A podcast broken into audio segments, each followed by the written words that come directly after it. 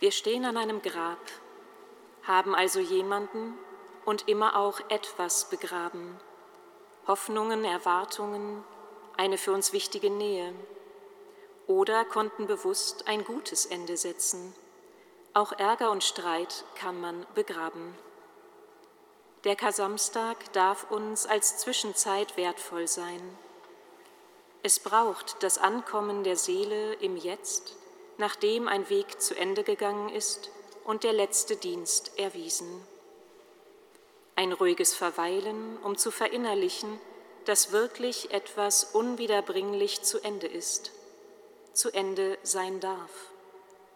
Einsickern lassen, dass unsere Endlichkeit Raum braucht, dass Begrenztheit ein Wesensmerkmal jedes Lebewesens ist und Gottes Sohn da keine Ausnahme macht, sondern ganz Mensch war, gerade um uns bis in diese letzte Grenze hinein zu umfangen und im Glauben der kommenden Nacht noch darüber hinaus.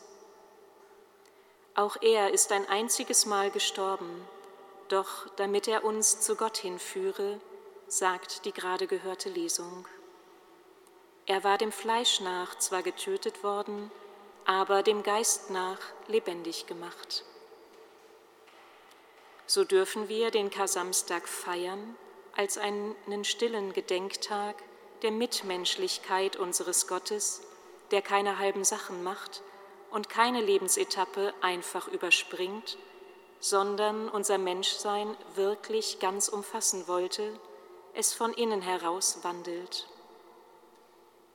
Die Zerbrechlichkeit des Lebens geht Hand in Hand mit der Zusage, ich rufe dich heraus aus den Abgründen, sogar denen des Todes, zu neuem Leben.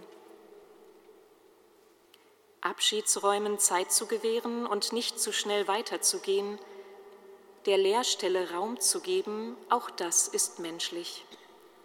Wir brauchen dieses Verweilen im Hier und Jetzt. Verweilen in meinem Leben, wie es eben ist, mit all seinen Umständen und Zuständen, verweilen auch in meiner Gottesbeziehung, wie sie eben ist. Genau diese meine Realität will der Boden werden, wo Wandlung geschieht, wo das verheißene neue Leben wachsen möchte. Denn Ostern feiern heißt ja nicht einfach, alles ist wieder wie vorher, als wäre nichts geschehen, sondern es geht um Neues, Unbekanntes, sogar unvorstellbar anderes Leben, das sich Bahn bricht. Solche Neuaufbrüche brauchen freien Raum, brauchen Spielraum, der nicht vorgeprägt ist und sich vielleicht auch erst langsam leeren muss.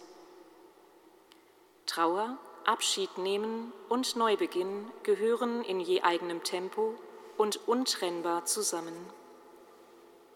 Der Kasamstag darf mir eine von Gott geschenkte Erinnerungszeit werden, dass meine Seele einen solchen Freiraum immer wieder braucht, um wirklich Abschied zu nehmen. Von dem, was mich innerlich binden mag, von einer Person, von etwas, was nicht mehr ist, von einer Geschichte, die ihr Ende gefunden hat. Um dann, wenn die Stunde da ist, offen zu sein und mit Bestimmtheit neues, unerforschtes Leben zu wagen, das mir geschenkt wird, in dankbarem Bewahren all dessen, was erinnert und weitergegeben werden will und so lebendig in und unter uns weiterlebt.